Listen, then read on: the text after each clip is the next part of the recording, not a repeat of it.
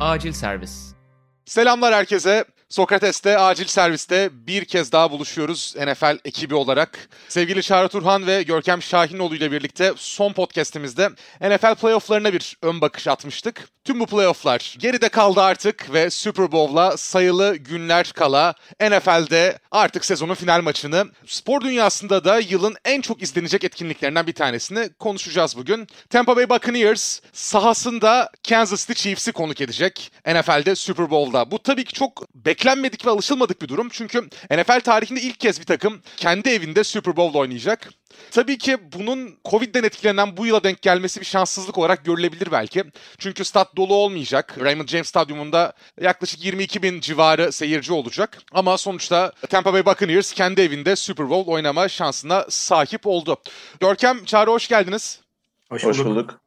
Aslına bakarsanız AFC tarafından beklediğimiz takım geldi. NFC tarafından da daha az beklediğimiz takım geldi diyebiliriz. Tüm bunları ayrıntısıyla konuşacağız. Ama öncesinde hemen hatırlatayım. Super Bowl'u Esport 2 ve Esport Plus ekranlarından izleyebilirsiniz. Ben ve Görkem de zaten yayın ekibi içinde olacağız. 8 Şubat pazarı pazartesiye bağlayan gece Türkiye saatiyle 2.30 civarında yayınımız başlamış olacak diyelim ve Super Bowl'a geçelim. Şimdi bahsettiğimiz gibi farklı bir hafta. Covid'den dolayı zaten farklı bir hafta olacaktı. Maçın tempoda olmasından dolayı herkes için çok daha farklı bir deneyim olacak. Buccaneers zaten seyahat etmeden direkt olarak normal bir maç haftası gibi sahasına çıkacak. Chiefs de yine Covid sebebiyle maçtan bir hafta önce değil maçtan birkaç gün önce yalnızca Tampa Bay'e gitmiş olacak. Neler bekliyoruz bu farklı Super Bowl'dan? Hemen ilk genel görüşlerinizi alayım. Ya bana tuhaf gelen sadece NFL tarihinde farklı sınıflandırmalarda lanetler vardır ya sürer gider devam eder vesaire. Bu Super Bowl ev sahibi lanetleri de vardı. Yani ev sahibi olan takımın bir şekilde o Super Bowl'a varamaması. Yani ve çok tuhaf şekillerde en son yakın tarihte hatırladığım Minnesota'nın yani Minnesota çok iyi bir savunma takımı iken böyle Philadelphia Eagles'ın yedek quarterback'inden yani paramparça edildiği bir maçla gene Super Bowl'a gidememişler. Bunun gibi böyle çok tuhaf örnekler vardı. Tampa içinse bu olmadı. Yani bir şekilde beklenmeyen bir takım olarak gitmeyi başardılar. Yani o laneti kırdılar aslında. İlginç bir nokta. Ya şunu diyebilir miyiz aslında? Yani Tom Brady, e, tırnak içinde Tom Brady şansı Super Bowl ev sahibi lanetini yenmeyi başardı bu sezon. Yani şans demek daha güzel, daha çok beni ikna ediyor ama hani bunlar da Tom Brady'nin kariyerindeki şeylerden yani muhtemelen Super Bowl veya diğer başarılarından daha ayrı bir noktaya konulabilir yani ayrı bir sınıf bu. E, Görkem peki e, sen ne diyeceksin bu farklı Super Bowl haftası hakkında, bu Covid önlemleri içindeki Super Bowl haftası hakkında? Yani takımların maça hazırlıkları ve maç performansları nasıl etkilenecek? Yani sezonun geneline baktığımız zaman zaten alışılagelmişin dışında bir sezon geçti. Super Bowl'un da farklı olmasını beklemiyorduk zaten. Ancak Tampa Bay'in ev sahibi olarak burada olması gerçekten onlara e, önemli bir avantaj sağlayacak bence. Çünkü e, rakip takım senin de dediğin gibi bir hafta önceden değil de birkaç gün önceden gelecek ve Tampa Bay hiç seyahat etmemiş olacak. Bir iç saha maçına çıkar gibi çıkacak. Ancak şunu düzelteyim. Bu ev sahibi olarak ilk kez olma muhabbeti sadece stadyum bakımından yani kullandığı stadyumda ev sahibi olacağı anlamına geliyor. Çünkü yanılmıyorsam daha önce aynı şehirde farklı bir stadyumda ev sahibi olarak e, Super Bowl oynayan takım olmuştu. Yanılmıyorsam Los Angeles Rams'ti evet. Aha. Yani, Ama kendi stadyumunda, kendi tesislerinde, kendi soyunma odasında çıkacak bu maça. Tabii. Bakınıyoruz. Evet evet. O açıdan bir ilk olacak ve bunu da Tom Brady'ye denk gelmesi gerçekten bir miktar şans diyebiliriz. Evet o zaman Tom Brady ile başlayalım istiyorsanız. Ya sezonun zaten en çok beklenen hikayesiydi. Bill Belichick ne yapacak? Tom Brady ne yapacak? Patriots'tan ayrılmasından sonra Tom Brady'nin ve Bill Belichick'in performansları nasıl olacak? Tom Brady gerçekten bir sistem quarterback'i miydi yoksa sistemin ta kendisi miydi? Açıkçası bu sene bunun cevabını çok net aldık bence. Tom Brady ya şöyle ben e, zaten birçok insan biliyor bunu. Tom Brady'nin tarihin en iyi oyuncusu olmadığını iddia eden azınlıktaydım. Hatta Peyton Manning'in Brady'den daha iyi olduğunu söyleyen azınlıktaydım. Brady'nin bu sezon yeni takımıyla bambaşka bir ortamda tekrar bambaşka bir konferansta hatta tekrar Super Bowl'a çıkması beni bile ikna etti. Ne diyorsunuz yani Tom Brady 43 yaşında hala muhteşem bir top oynuyor zaman zaman. Ya öncelikle Tom Brady'nin oyunculuğunu bir kenara bırakırsak çok zeki bir insan olduğundan bahsedebiliriz. Yani Patriots'tan ayrıldı ama başarıya en çabuk ulaşabileceği takıma gitti bana kalırsa. Yani Tom Brady isteyen sadece Tampa Bay değildi yani. Birkaç takım daha vardı mesela. Bunlardan birisi de Las Vegas Raiders'tı. Yani ne kadar doğru ne kadar yanlış Orasından emin değilim çünkü bu sadece bir dedikoduydu ama yani şimdi Tom Brady'yi Tampa Bay yapısının içinde alıp Las Vegas Raiders yapısının içine Derek Carr'ın yerine koyduğunuz zaman o takıma da Super Bowl oynatır mıydı diye soracak olursak yani bana çok gerçekçi gelmiyor.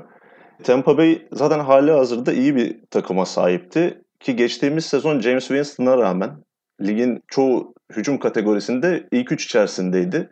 Özellikle pas yardı ve skor bakımından. Sadece bu takımın daha stabil bir quarterback oyununa ihtiyacı vardı. Yani topu daha fazla koruyabilen, Winston kadar top kaybı yapmayan. Yani Tom Brady yarı yarıya azalttı bu top kayıplarını ve bu zaten Tampa Bay'in bir seviye direkt yukarı çıkmasına neden oldu. Tabii yanında getirmiş olduğu bazı serbest oyuncular da var. O katkısından da bahsedebiliriz Tom Brady'nin. Sonuçta Tom Brady Tampa Bay'e imza atmamış olsa Leonard Fournette gibi, Rob Gronkowski gibi, Antonio Brown gibi isimler Tampa Bay'e gitmeyecekti. Bu da ekstra bir getirisi oldu. Ya ben başka bir açıdan bakayım. Şu an Tom Brady işte 10. Super Bowl'unu oynuyor. 7. yüzüğünü kovalıyor. Hani bu sayıları bir araya koyduğun zaman klasik olarak o sporda işte tarihin en önemli, en büyük oyuncusu şeyleri sıfatları biraz daha kolay verilebiliyor. Daha kolay kullanılabilir hale geliyor. Michael Jordan kıyaslamaları baş tekrardan başladı. Hani herhangi bir oyuncunun ötesinde böyle tüm sporlardaki en önemli oyuncuyu benzetmeleri de bir yandan başladı. Hani orada biraz sakin olmak lazım. Açıkçası. Tom Brady yani Michael Jordan'la sahadaki etkisi öyle bir oyuncu değil.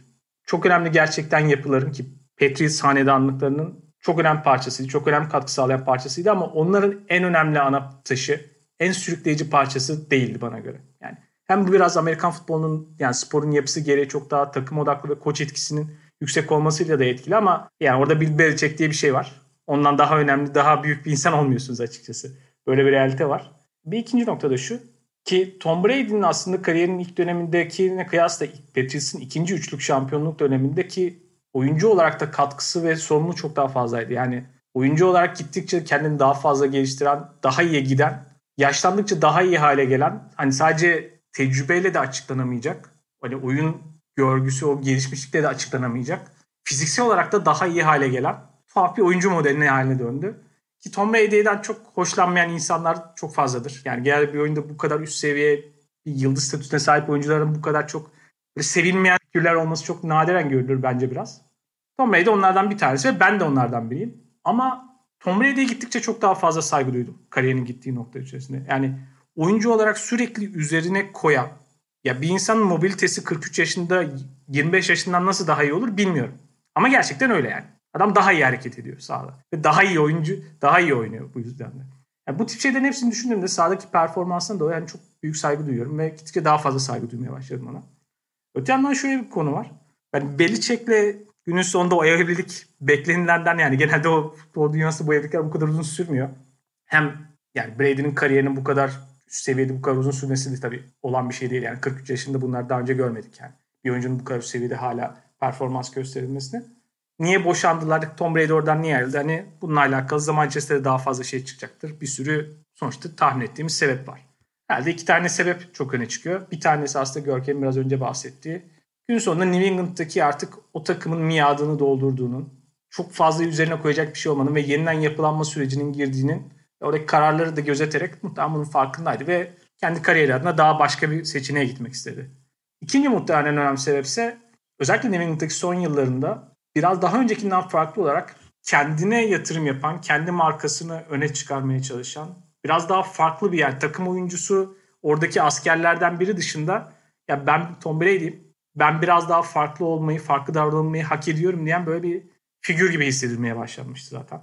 Tavırları değişti. Normalde yani Tom Brady'nin son 7-8 sezonuna baktığınızda hani Deflategate'den alın. Orada bir çok tepki çeken bir insan. Kutuplaşma da var ayrı bir konu. Deflategate'den sonra o dönemde çok sevilmeyen bir oyuncu olarak hani tepki topluyor. Daha sonrasında özellikle işte Donald Trump'ın seçileceği zaman soyunma odasında bir Donald Trump'ın hediye ettiği bir şapkayla görüntülendi. İşte bunu sadece bir arkadaşımın hediyesiydi o yüzden öyle duruyordu falan dese de ya bunun günün sonunda o adaya bir destek vermek için olduğunu bilmiyor değiliz yani. Yani Tom Brady oraya koyduğu her şeyin, yaptığı her anın, giydiği her şeyin nasıl etkisi göstereceğinin farkında. Aynı dönem Colin Kaepernick'in başlattığı protestolar vardı. Bu konu hakkında hiç bilmiyorum. Hani farkında değilim. Ben sadece oyunuma bakıyorum gibi bir şeyler söyledi. Çok tepki topladığı, gittikçe daha fazla tepki topladığı bir adam haline dönmüştü. Hani normal hani belki Patriots düzeninde düşünülür yani New England Patriots yani herhalde en azından yakın spor tarihindeki en büyük villain organizasyon yani. Herkes hani kabullenir yani başarısıyla da topladığı nefret miktarıyla da herhalde bunu kabullenmek çok bunu e, iddia etmek gayet normal. Daha sonrasında işte Tom Brady bu bir şekilde sevilmeyen insan figüründen de biraz çıkmaya çalıştı. Sürekli orada böyle vasat böyle kötü espriler yapan ama sürekli yapan, öyle takım arkadaşlarına sürekli gülücükler yağdıran, onların her koyduğu resmi beğenen, bir şeyler yapmaya çalışan, onlarla ilişki kurmaya çalışan, geri kalan dünyayla daha farklı insanlarla böyle kendi doğrudan yani Patriots düzeninin dışına çıkarak böyle bir bağ kurmaya çalışan, kendi markasını çok daha ön plana çıkarmaya çalışan, hani kendi markası dediğim TB12, yani aklıza gelecek her türlü abuk sabuk beslenme ürününden tuhaf tuhaf antrenman ekipmanına kadar böyle her şeyi bir şekilde satan tuhaf bir şey dünya. Bunların parçası oldu. Böyle tuhaf bir yere çıktı. Yani o düzenin dışına çıkmak istedi. Böyle tuhaf şeyler hallerin içine girdi. En sonunda England düzeninden çıktı. Hani biraz önce bahsettiğim hani politikayla veya siyasetle hiç alakası olmamaya orada tepki toplayan bir insandan. Tampa'ya geldi. Yaz aylarında işte Breonna Taylor'ın öldürülmesiyle alakalı dilekçe veren, onunla ilgili imza toplayan NFL oyuncuları vardı. Onların içinde mesela imza verdi. Niye verdiğini biliyorum bilmiyorum. Herhalde mantıklı geldi pazarlama açısından. Öyle bir şeylere geldi. Bir yandan hep böyle bir değişim geçirme arzusunda bir oyuncu haline geldi. Tüm bu yani New England'dan oyuncu olarak ayrılmasının ötesinde o boşanmanın ötesinde hani kariyerinin başka bir aşamasında artık yani kendini daha farklı korumak isteyen ve kendini daha farklı pazarlamak isteyen ilginç bir oyuncu haline döndü. Bu herhalde Tom Brady ile alakalı geri kalan oyuncu olarak olduğunun dışında bile beni böyle çeken, ilginç bulduğum en önemli konu herhalde farklı bir sistemde olduğundan da zaten bahsettin. Şimdi Bill Belichick ve Bruce Arians hakikaten karakter olarak çok farklı iki koç. Ya Bill Belichick'in Patriots'ta nasıl disipline dayalı, nasıl işte hatta askeri bir sistem kurduğunu biliyoruz. Bir yandan Bruce Arians oyuncularıyla çok fazla vakit geçiren, onlarla bir işte ast üst ilişkisinden ziyade bir arkadaş ilişkisi kuran bir antrenör. Ve e, sahaya baktığımızda da oyun sisteminin de Belichick'ten çok daha farklı olduğunu görüyoruz. Çok daha fazla risk almayı seven, çok daha fazla normalde derin pas oynamayı seven bir antrenör Bruce Arians. İki kez de zaten NFL'de yılın koçu seçilmeyi başarmıştı. Özellikle 2012 yılında Colts'un yanlışlıkla başına geçtiği dönemde Chuck Pagano'nun kanser olmasının ardından ya tam anlamıyla neler yapmak istediğini, sahada neler görmek istediğini orada bir yansıtmış. Ardından da Arizona Cardinals'la çok da fena olmayan yıllar geçirmişti. Bir sezon kendisi televizyonda yorumculuk yaptıktan sonra Tampa Bay Buccaneers'ın başına döndü geçtiğimiz sezon. Ve bu yılda e, bir anda Tom Brady ile buluşmuş oldu. E, tabii Arians'ın koç ekibinde mesela Clyde Christensen gibi bir isim var. E, Peyton Manning'in zamanında quarterback koçuydu. Görkem, ya Tom Brady'nin bu farklı sistemle, yepyeni sistemle Bruce Arians sistemiyle bunları başarmış olmasını sorayım sana. Bruce Arians'ın sisteminin ne olduğunda biraz daha açıklarsan, oyun sisteminin, oyun e, felsefesinin ne olduğunda biraz daha açıklayarak. Yani Bruce Arians'ın felsefesinden sen daha az çok bahsettin. Yani normal klasik koçların biraz daha dışında kalan bir yapısı var. Yani o çok ünlü de bir sözü var hatta. No risk it, no biscuit, you can't live scared diye. Yani risk almayı her zaman seven bir yapısı vardı. Ki zaten kendi kitabında da şu şekilde açıklıyordu onu. Yani benim görevim savunmanın tekrar sahaya girmesini sağlamak değil. Hani ben hücumla maçı bitirmekle sorumluyum ve bunun için hani bütün riskleri almakla yükümlüyüm şeklinde bir mentaliteye sahip. Yani ki Pittsburgh Steelers'ta hücum koordinatörlüğü yaptığı dönemlerde de en çok eleştirildiği noktalardan birisi de buydu ki o Pittsburgh Steelers'la e, Super Bowl da kazanmıştı. Ona rağmen yine kendi kitabında e, Super Bowl geçidinde yani o parade'de yuhlandığını anlatıyor. Ki zaten sözleşmesi bitince de Steelers onunla yeni sözleşme imzalamayıp e, yolları ayırmaya karar vermişti. Yani çok derin sağ paslarına dayalı, risk almayı seven ve 3 ve 1'de bile touchdown'u kovalayan bir yapıya sahip.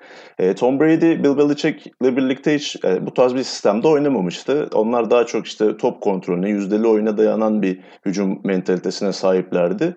Bu ikilinin bir araya gelmesi sezonun bir, bir noktasına kadar e, bocalamasına neden oldu aslında Tampa Bay'in. Ki Bruce Arians'la Tom Brady arasında bazı anlaşmazlıkların olduğu medyaya yansıdı. Ki Bruce Arians zaten o sevecen tonton görünümünün ardında oyuncularını eleştirmekten geri durmayan yani dilinin çok kemiği olmayan bir koçtur.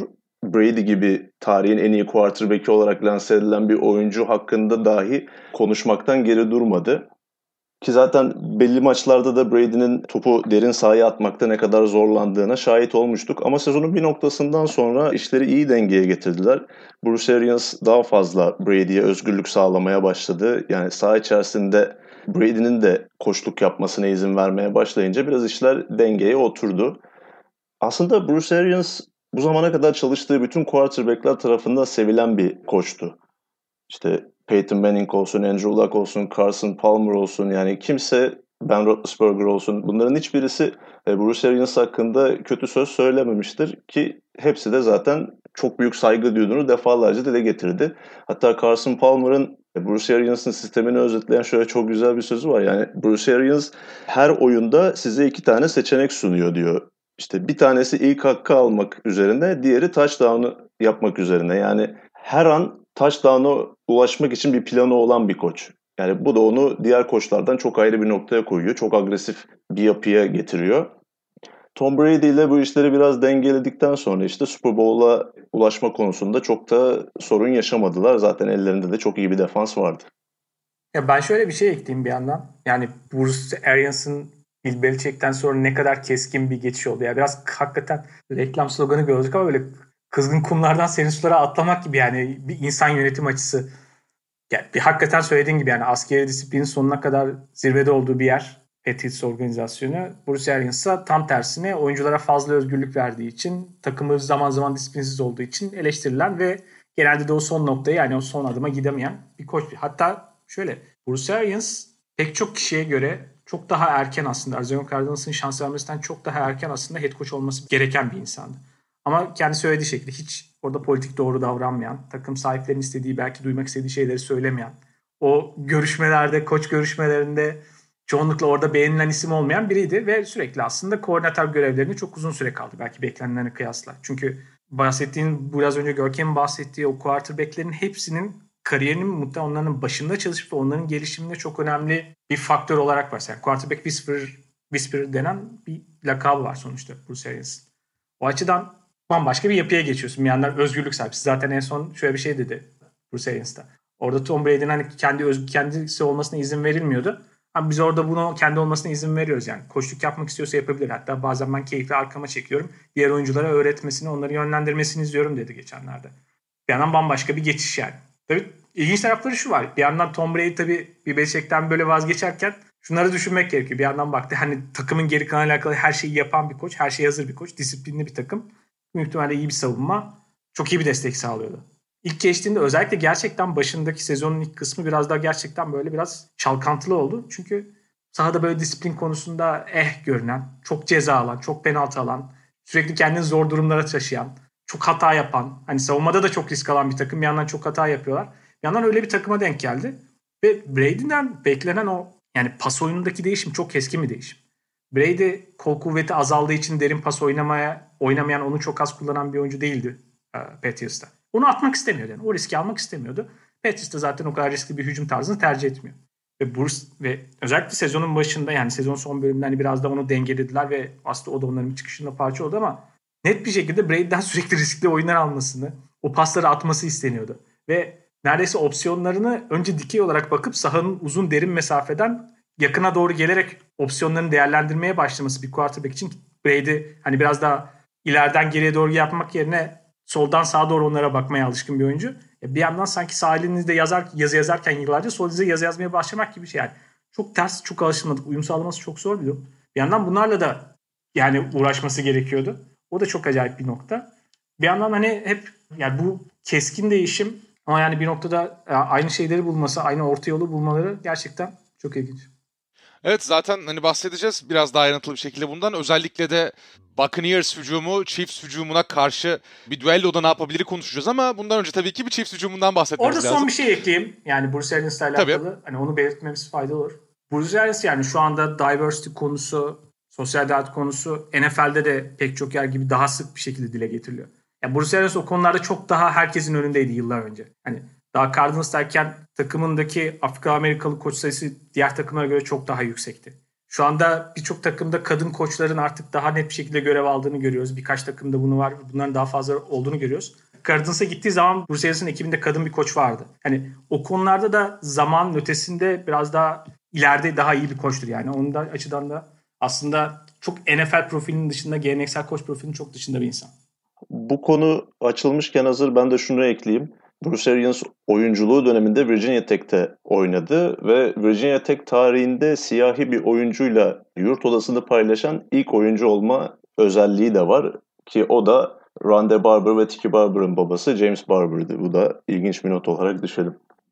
Evet Buccaneers'ın Super Bowl'da da iki kadın antrenörü olacak. Onu da hemen söyleyelim ve Chiefs'e doğru geçelim. Şimdi bir aslında Halef Selef eşleşmesi olarak görülebilir bu maç. Yani şu an belki bunu söylemek için çok erken ama bundan 10 yıl sonra 15 yıl sonra baktığımızda özellikle Patrick Mahomes'un kariyeri sona erdiğinde bu maça baktığımızda belki de bir işte bayrak değişimi, meşalenin el değiştirdiği o maç olarak bu 55. Super Bowl'a bakıyor olacağız. Çünkü şu anda tarihin en iyi oyuncusu olarak görülen Tom Brady'nin karşısında kariyeri eğer böyle devam ederse yani 10 yıl 15 yıl böyle oynamaya devam ederse ki edememesi için belki bir sakatlık dışında hiçbir engel yok şu anda. Hakikaten tarihin en iyisi unvanını alacak bir Patrick Mahomes var. Üst üste ikinci şampiyonluğunu arıyor tabii ki Kansas City Chiefs ve Patrick Mahomes her zaman böyle her nasıl diyeyim ne zaman rakip savunmaları artık biraz Mahomes'u yavaşlatmayı öğreniyoruz sanki dese şapkadan yeni bir tavşan çıkarmayı başarıyor. Çok çok özel bir oyuncu Patrick Mahomes ve sahaya her çıkışında da izlemesi çok keyifli ve izleyenleri de bizde büyüleyen bir oyuncu haline gelmiş durumda. Kariyerin ikinci şampiyonuna giderken Patrick Mahomes hakkında ne düşünüyorsunuz? Ya yani gidebilecek mi daha doğrusu? Patrick Mahomes'tan daha önce yine genç yaşta üst üste ikinci şampiyonluğunu kovalayan bir quarterback daha vardı. Russell Wilson. Onun karşısına çıkan isim yine Tom Brady'ydi. Hani kaderin bir çizgisi olsa gerek yine Mahomes'un da ikinci şampiyonluğuyla arasında yine Tom Brady var. Şunu Böyle da son... araya gireyim bu arada Görkem. Yine bölüm sonu canavarı diyordun tam. Patrick Mahomes'un da ilk Super Bowl'una çıkmasını engelleyen isim de yine Tom Brady'ydi. 2018 AFC konferans finalinde. O zaman evet, Patriots'tayken. E, bir rövanş da söz konusu olacak o noktada ki o maça da geri dönecek olursak çok keyifli bir karşılaşmaydı ve düello şeklinde ilerlemişti ama işte NFL'in bu gibi durumlarda çok anlamsız ve saçma gelen uzatma kuralı sebebiyle Patrick Mahomes'un eline top değmeden o maçı kaybetmek durumunda kalmıştı Kansas City Chiefs. Patrick Mahomes'a ve onun Tom Brady'nin ayak izlerini takip ederek onun mirasına rakip olma konusuna dönecek olursak şu an fazlasıyla o hızda ilerliyor Patrick Mahomes. Yani çaylak sezonunu saymazsak o sezon sadece bir maçta forma giymişti. Geriye kalan diğer 3 sezonda birinde konferans finali oynadı, diğerinde Super Bowl'u kazandı. Şimdi ikinci Super Bowl'unu da kazanmaya çok yakın ve bunların hepsini 25 yaşını geçmemiş vaziyetteyken yapıyor. Yani bu hızda giderse Tom Brady'yi yakalaması gerçekten çok olası. Hatta geçenlerde bir grafik görmüştüm. Tom Brady ve Patrick Mahomes'un ilk 40 küsür startlarındaki istatistikleri. Tom Brady'nin iki şampiyonluğu var. Patrick Mahomes ikinci şampiyonluğuna yürüyor. Ancak Tom Brady o iki şampiyonluğu kazandığı durumda yani o ilk 40 küsur startında Patriots takımının ana sürükleyici parçası değildi. O sistem içerisinde yavaş yavaş büyüyen bir oyuncuydu.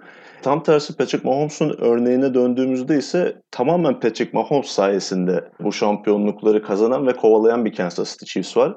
O açıdan Patrick Mahomes'un çok daha hızlı bir şekilde o yıldızlık ve tüm zamanların en iyi oyun kurucusu olma apoletini tehdit edici durumunu daha hızlı bir şekilde ilerlediğini görüyoruz.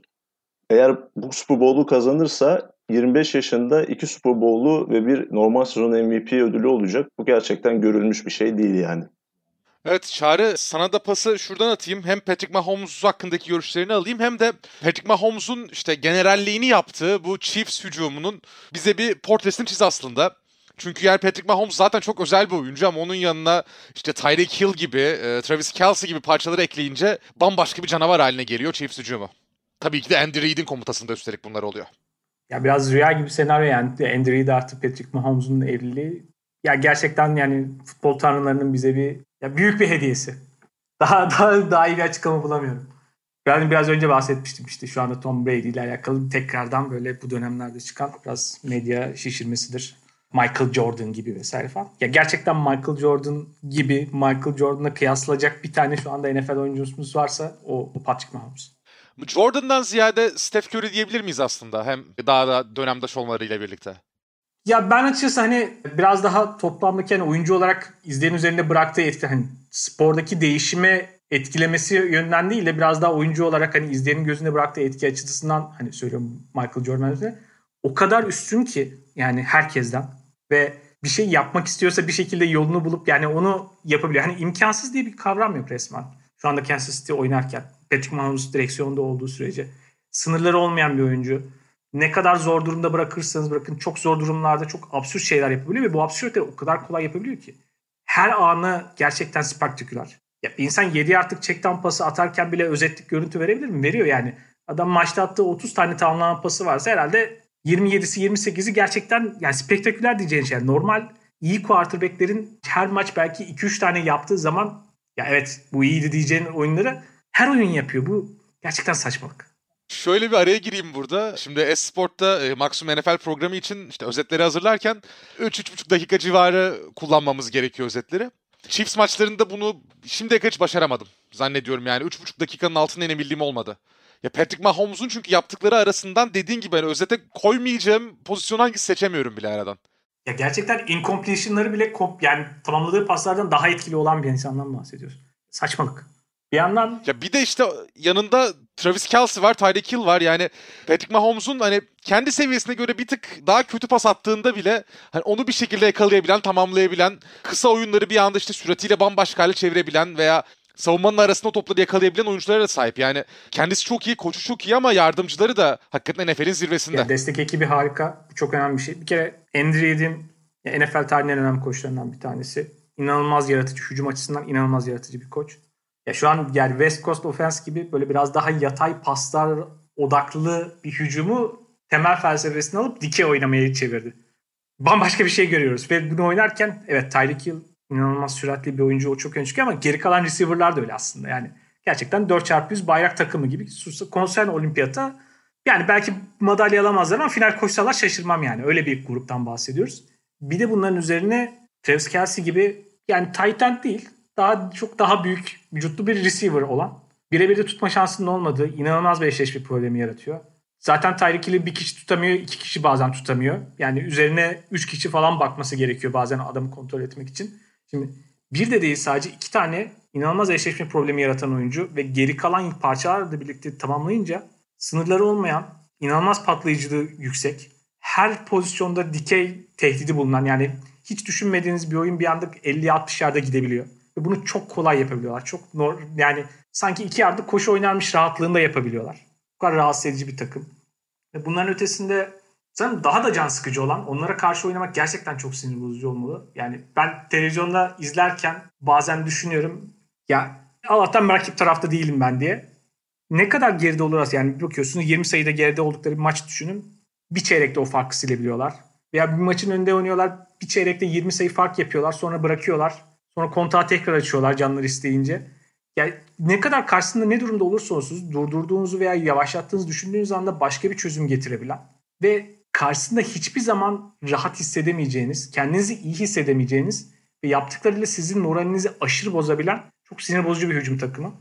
Yani bir yandan da hakikaten şu dönemde onları izleyebildiğimiz için gerçekten şanslıyız. Yani Andrew de artık Patrick Mahomes'la beraber takımın geri kalan parçalarıyla ama gerçekten karşısında herkesi çok çaresiz bırakabilen bir takım. Görkem sana da şöyle sorayım. Ya bu sorunun geleceğini bekliyordum muhtemelen ama normal sezonda Chiefs'i işte Mahomes'un, Hill'in, Kelsey'nin nasıl oyuncuların oynadığı bir Chiefs'i mağlup edebilen tek bir takım vardı. O da Las Vegas Raiders. Bu açıdan belki Chiefs nasıl mağlup edilebilir konusunda bizden bir tık daha böyle insider bilgiye sahip olma ihtimalim var diye düşünüyorum. Chiefs'in bu hücumu durdurulabilir bir hücum mu? Ve Bucks'ın da bakın Ears'ın da gayet önemli işler yapan savunması sence Chiefs'i durdurabilecek mi? Ya öncelikle şunu söyleyeyim. Kansas City Chiefs'i tamamen savunmayla durdurmak imkansıza yakın bir şey. Yani savunmanız ne kadar iyi olursa olsun sadece savunma yaparak Chiefs'i yenemiyorsunuz. Ki Raiders'ın çok da iyi bir savunması yoktu. Sezon sonunda bunu gördük zaten. Raiders nasıl yenmeyi başardı Chiefs'i? Tabii biraz şansının da yardımı oldu ama onun dışında e, hücumda Chiefs'le ayak uydurmanız gerekiyor. Yani özellikle koşu hücumu açısından. Çünkü Patrick Mahomes sahaya ne kadar az girerse size zarar verme olasılığı o kadar düşüyor. Gayet düz bir mantık aslında. Raiders Chiefs'i yenerken bunu iyi yapmıştı. Yani koşu oyunuyla topun süresini kontrol edip birkaç durdurmayla savunmada Kansas City Chiefs'i yenebileceğini takımların gösterdi. Ama bu tabii uygulaması çok kolay bir şey değil. Yani bu sezon Mahomes yanılmıyorsam 17 karşılaşmada oynadı. Sadece Raiders'a bir kere yenildi. Onun dışında çok rahat bir şekilde yani kazandıkları karşılaşmaların çoğu tek skorlu olsa da bu sadece dışarıdan gözüken hali. Bir önceki programda Buffalo Bills'ın onlara tehdit olabileceğinden bahsetmiştik sırf hücum güçlerinden dolayı ve hücumda onlara eşlik edebileceklerinden dolayı. Ancak Kansas City Chiefs konferans finalinde öyle bir şey gösterdi ki bize muhtemelen çoğu NFL çevresi bu şekilde düşünüyordu. İşte benle mücadele edebilir diye düşündüğünüz takım bu mu alın size diye önümüze koydu yani portreyi. O açıdan Kansas City Chiefs'i yenmenin tek bir formülü yok. Biraz savunmadan destek almanız lazım. Biraz hücumda topu kontrol etmeniz lazım. İşin savunma tarafına döndüğümüzde ise geçtiğimiz sezon özellikle 49ers'ın cover 3 ile çok fazla zorladığına şahit olmuştuk. Ancak bu sezon cover 3'ye karşı bazı önlemler geliştirdi Andy Reid. Özellikle Travis Kelsey alan savunmalarına karşı tamamen kabusa dönüşebiliyor.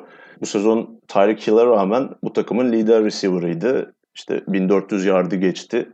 Çoğu wide receiver'dan daha fazla yard pas yakaladı. Takımların biraz daha farklı bir alan alan savunmasıyla adam savunmasını daha doğrusu harmanlayarak cover 7 dediğimiz arkada iki safety'nin alanı savunduğu ve öndeki dört defensive line oyuncusu haricinde geriye kalan bütün isimlerin birebir adam savunduğu ve o arkadaki iki safety'nin tehlikeli bazı oyunculara ikili savunma getireceği bir sisteme yönelmeye başladı takımlar ki Tampa Bay Buccaneers da bunu Green Bay Packers'a karşı konferans finalinde oldukça iyi uyguladı. Özellikle Devante Adams savunmasında.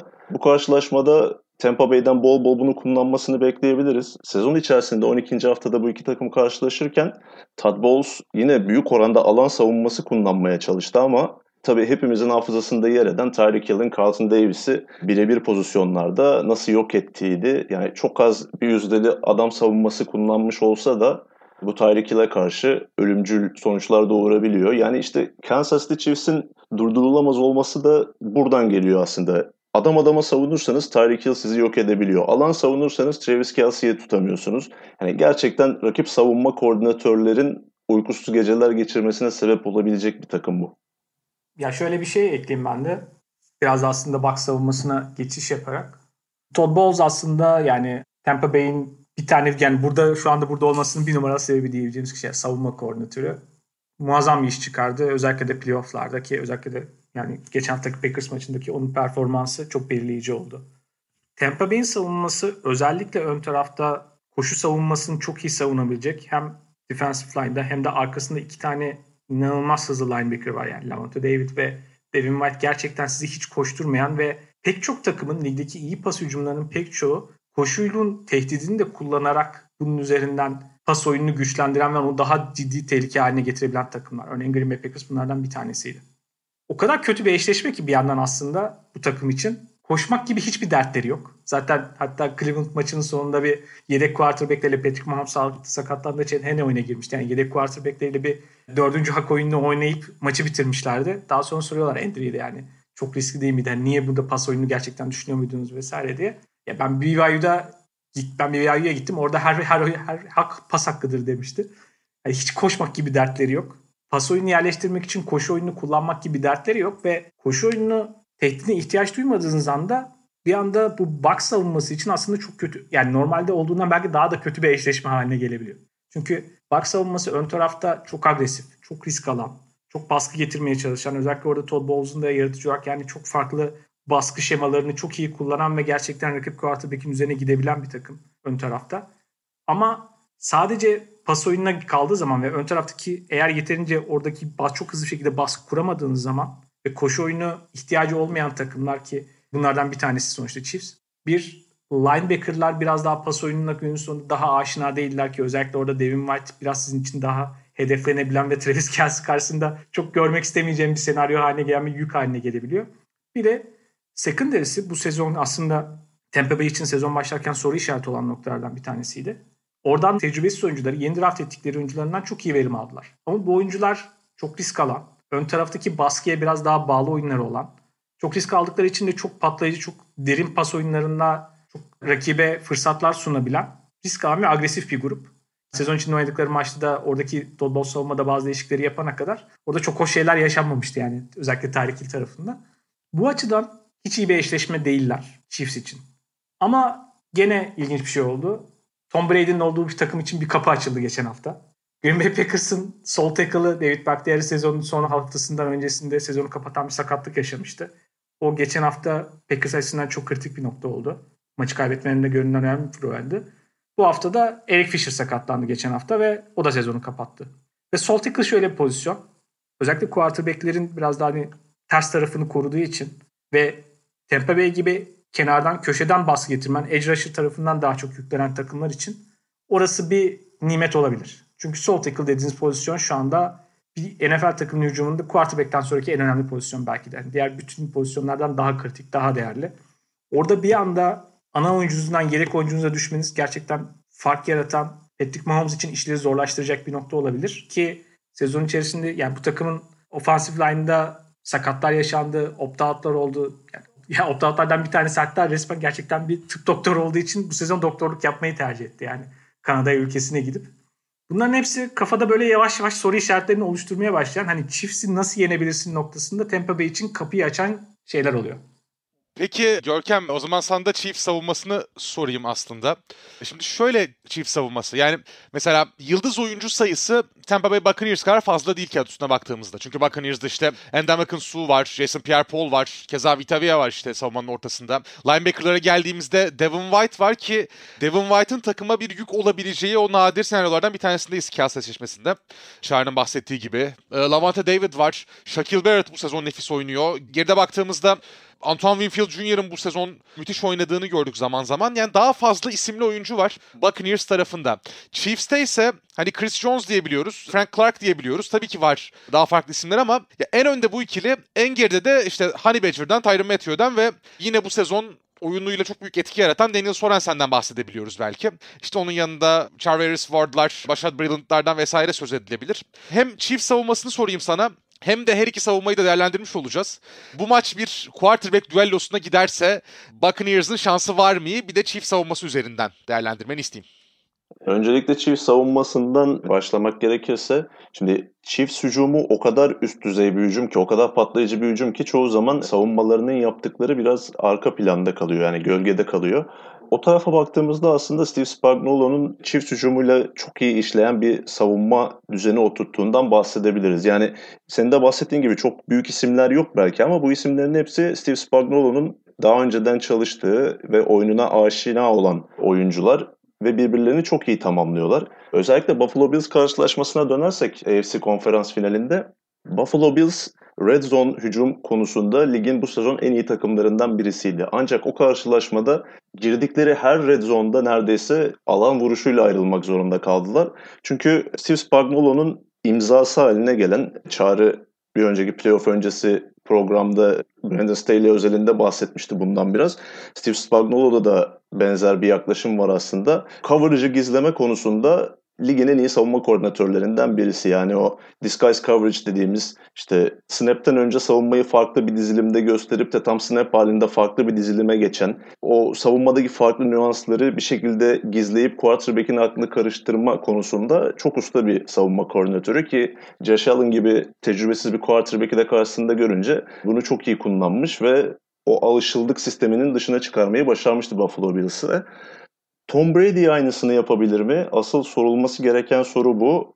Daha önce yaptı. Yanılmıyorsam Super Bowl 42 idi. New York Giants'ın savunma koordinatörüyken Spagnuolo, Tom Brady New England Patriots'ın quarterback'iydi ve o karşılaşmada fazlasıyla kullandığı iki oyunu vardı. Bunlardan birisi yine coverage'ı gizleme konusunda single eye safety dediğimiz derinde tek safety gösterip snap anında orayı ikileyip coverage'ları Tom Brady'den gizleme ya da onu farklı şeylere yönlendirme konusunda çok iyi işler başarmıştı. Bir de Tom Brady'nin kariyeri boyunca en çok zaaf yaşadığı iç taraftan gelen pas baskısı konusunda o karşılaşmada oldukça zorlamıştı Tom Brady'yi. Bunu da nasıl yaptı? Linebacker crossfire pattern dediğimiz linebacker'ları genellikle iç linebacker'ları e, çapraz olarak offensive line'ın üstüne gönderip ki bunlardan birisi genelde fake yapar. Diğer linebacker'la blitz'i getirir. Bu sayede Tom Brady'yi plan dışına itmeyi başarmıştı. Bu sezonki karşılaşmada da yine belli bir noktaya kadar Brady'ye karşı üstün gelen taraf olmayı başarmıştı ki o maçta son periyoda 27-10 önde girmişti Kansas City Chiefs. bir noktadan sonra onu çözmeyi başardı Tom Brady ama maçı kazandırmaya yetmedi tabii. Ben Steve Spagnuolo'nun bu karşılaşmaya özel yine bazı planlar hazırladığını da düşünüyorum. Topun her iki tarafında da oldukça keyifli eşleşmeler izleyeceğiz bence. Evet e, yavaş yavaş zamanımızın da sonuna geliyoruz. Çağrı sana şunu sorayım. Ekleyeceğini de ekle. Öncesinde en kritik eşleşme ne olacak sence bu maçta? Ya öncesinde Görkem'in yani Spags'le alakalı söylediklerini şöyle bir şey ekleyeyim. Bu takım için çok ideal bir savunma koordinatörü ve ben de onun yerinde olmak isterdim. Çünkü gün sonunda ben her seferinde touchdown'a izin versem kimse bana sen niye touchdown'a izin veriyorsun demez. Yani kimse dert etmiyor. 15 sayı geri düşsem 20 sayı geri düşsem. Hücum zaten beni kompanse edebiliyor. Ama öte yandan NFL'in gittiği noktadaki en üst seviye takımların artık muhtemelen takip edeceği formül bu olacak gibi görünüyor. Çok daha hücum tarafına yani kaynakları hücum tarafına aktarıp iyi bir hücum tarafı olmak ve bunu tamamlayıcı bir savunma olmak. Gidişat o tarafta. Zaten en olacak en uç noktada bir hücum takımına sahip. Ama savunması belki genel olarak böyle çok fazla yard vermeye, engellemeye yönelik bir takım değil. Onu yapacak eline yetenek seviyesi de yok. Ama bir ön tarafta bir de arka tarafta gerçekten fark yaratacak oyuncuları var. Tyron Matthew ve Chris Jones. Bunların yanında geri kalan takım oyuncuları hani çok iyi rol oyuncuları ve çok fiziksel oynayan, çok agresif oynayan, gerçekten iyi çalışan, iyi eğitilmiş oyuncularla birlikte çok agresif bir takım, agresif bir savunma yapıyorlar ve yapmaya çalıştıkları iki tane şey var. Bir, top kaybı yaratabilir miyim? Ve her maç yarattığınız bir veya iki tane top kaybı zaten maçın seyrini tamamen değiştiriyor ve sizden beklenen o. İkincisi red zone'da orada biraz daha iyi bir şekilde savunma yapıp 7 yerine 3 sayıyla çıkabilir miyim?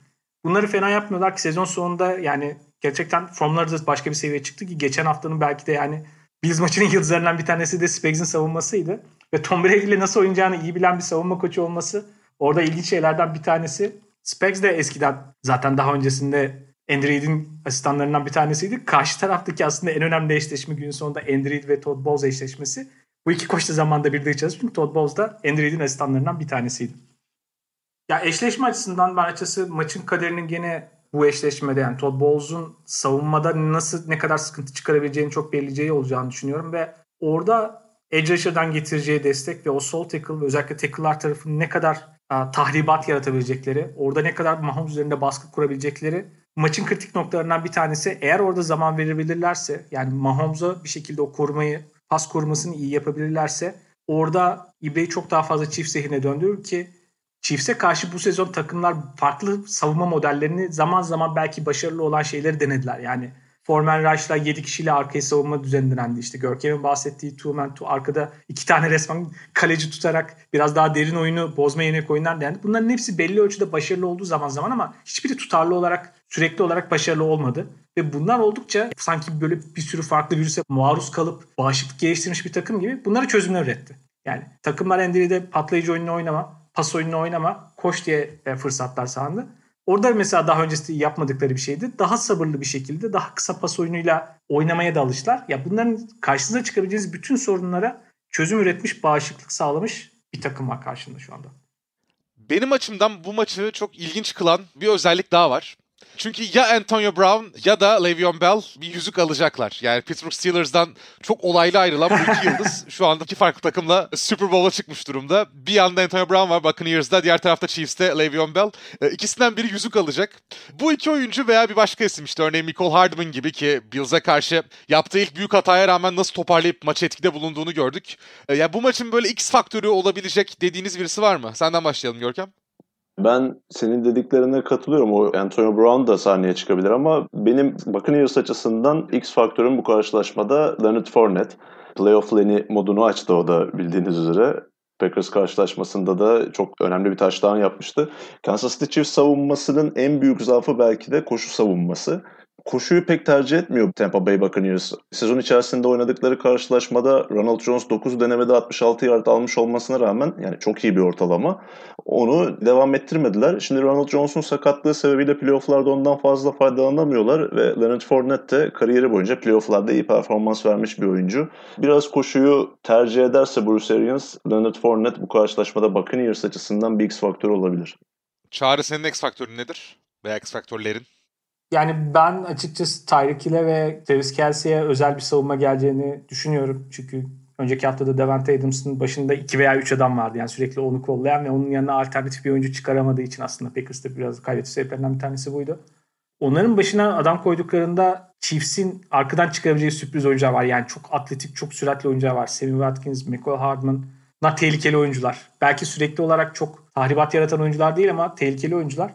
Ben öbür tarafta şunu bekliyorum. Eğer çünkü günün sonunda Bucks hücumu da aslında patlayıcılığı yüksek bir hücum. Yani çok farklı sayılarda geriye düştüklerinde geri gelebiliyorlar. Derin oynamayı seviyorlar zaten. Bruce Arians takımından bahsediyoruz. Ve receiver grubu yani 3 tane çok üst seviyede receiver var. Yani bunların cornerback olarak ya bunların başına yeterince tutunabileceğiniz cornerback yok zaten bunları tutabileceğiniz. Büyük ihtimalle Mike Evans'a odaklanılacak ilk başta ama oradan Chris Godwin ve Antonio Brown eğer fark yaratabilecek bir durum çıkarabilirse onların da maçın şeklini değiştirebileceğini düşünüyorum. Çünkü bir şekilde Bucks hücumu onları belli ölçüde maçın içinde tutacağını düşünüyorum. Peki şimdi bu kadar zamandır maçı konuşuyoruz, maçı değerlendiriyoruz. İsterseniz artık en önemli kısma gelelim. Herkesin hakkındaki en büyük soru işareti. Maç öncesinde ABD Ulusal Marşı'nın süresi 2 dakikanın üstünde mi olacak, altında mı olacak? Veya tabii The Weeknd'in ilk şarkısı ne olacak? Bir yandan da Super Bowl'un böyle bir tarafı var.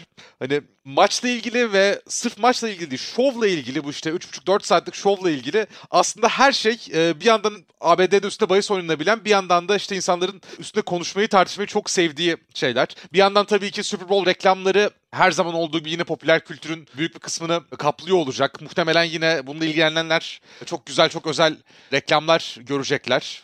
Markalar büyük kampanyalar hazırlamış olacaklar. Ya beklentileriniz var mı? Ya da ne bileyim işte maç sonunda şampiyon takımın koçun üstüne dökeceği enerji içeceğinin rengi ne olur? Bu konuda tahmininiz var mı? O konuda bir şey söyleyeyim. Yani geçen sezon biz Görkem'le dedik ki o sonunda dökülecek içeceğin rengi turuncu olur. Bizi dinleyenler şu an Miami'de ev aldılar, araba aldılar. Bunu belirtmek istiyoruz.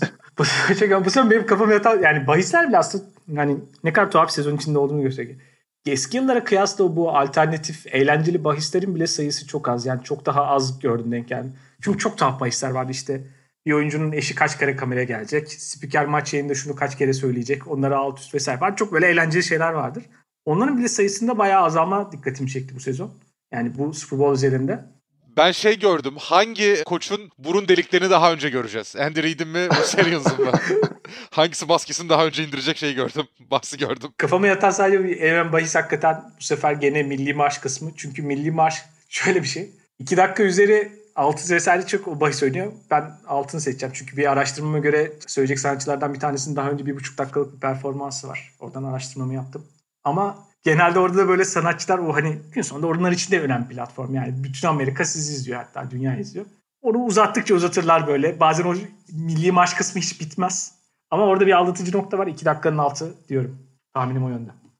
Ya şeyin bile bahsi var bu arada. Görkem sana döneceğim de. ABD Milli Marşı'nın son kelimesi olan o Brave'in süresi ne kadar olacak? Onun bile bahsi var. Yani 6 saniyenin üstünde mi olacak, altında mı olacak? Onun bile seçim yapma şansınız var. Görkem sana da sorum şu o zaman. Super Bowl sırasında kaç reklamda köpek olur? 4.5 alt üst. evet ben de o bahislere kısaca böyle bir göz gezdirmiştim. en ilginç diyebileceğimiz bahislerden biri soydu burun deliklerinden sonra. Ben 4.5 üstü diyorum ona. Ama ben bu bahis konusunda biraz daha gelenekçiyim yani. Benim için en önemlisi o enerji içeceğinin rengi.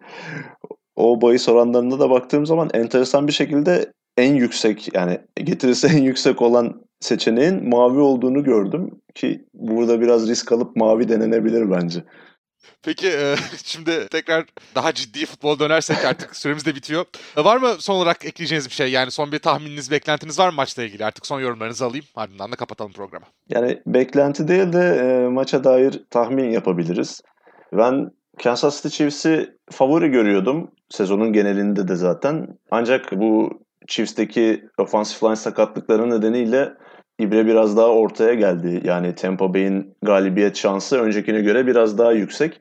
Ancak ben hala yine Kansas City Chiefs'i favori olarak görüyorum. Çünkü biraz shootout'a dönüşmesini beklediğim bir mücadele ve Kansas City Chiefs'in 30 sayının üstüne çıkacağını tahmin ediyorum. Böyle bir durumda da eğer e, Kansas City Chiefs'e 30 üzeri skor üretmesine izin verirseniz kazanmanız gerçekten çok zor. O açıdan ben Kansas City Chiefs'in 30'lu sayılara çıkarak bu maçı kazanacağını tahmin ediyorum. Ya normalde herhalde 10 maç yapsalar 8-9'u normal bir beklenen maç senaryosuna göre gelişir ve Chiefs Görkem'in bahsettiği senaryoyla kazanır diye düşünüyorum ama herhalde yani son 10 senedir çok normal Super Bowl olmadı. Yani sürekli tuhaf şeyler oluyor. Maçta ilginç şeyler oluyor. Bazen büyük bir fark yakalanıyor. Birisi geri dönüyor. Böyle beklenmedik çok fazla şey oldu. Gene öyle bir şeylerin olacağını düşünüyorum ve yani tam böyle Tom Brady'nin gittiği sene bir takıma her şeyin böyle bir şekilde onların yoluna dizilmesinin, her şeyin hazır olması gene bana tuhaf şeyler hissettiriyor. İçimde o açıdan yani Chiefs'in kazanmasını, özellikle Andrew'in kazanmasını istesem de böyle o açıdan biraz kötü bir his var. Sanırım Tampa Bay böyle tuhaf bir şeyler olup kazanacak gibi hissediyorum diyeyim. Ya benim beklentim tabii ki özellikle maçın spikeri olarak yakın geçen ve keyifli bir maç olması. Çok klişe ve ya politik doğrucu cevap oldu ama isteğim bu. Yani Dostluk maç olması. kazansın da da tam olsun. Ya dostluk kazanmasın ama yakın maç olsun ama zaten şöyle yani hem 2018 konferans finali o Brady Mahomes maçı uzamıştı hem normal sezon maçları yakındı bu sene Buccaneers ve Chiefs'in. Ya Bakalım yakın geçecek ve keyifli olacak bir mücadele olmasını umut ediyorum diyeyim. Ee, ve bir kez daha hatırlatayım. Super Bowl Türkiye saatiyle 02.30'da başlayacak. Pazarı pazartesiye bağlayan gece. Bizim yayınımızda saat 2'yi biraz geçe muhtemelen start almış olur. Esport 2 ve Esport Plus ekranlarında olacağız. Ben sevgili Görkem Şahinoğlu ve Murat Muratanoğlu'yla birlikte. Görkem Çağrı çok teşekkürler. Çok keyifli bir sohbet oldu. Super Bowl'dan sonra da zaten bu ekiple bu büyük maçı değerlendiriyor olacağız. Keyifli bir Super Bowl bekliyoruz. Öyle olmasını umut ediyoruz. Super Bowl'dan sonra da sizlerle tekrar acil serviste buluşacağız. Şimdilik hoşçakalın. Hoşçakalın. Hoşçakalın.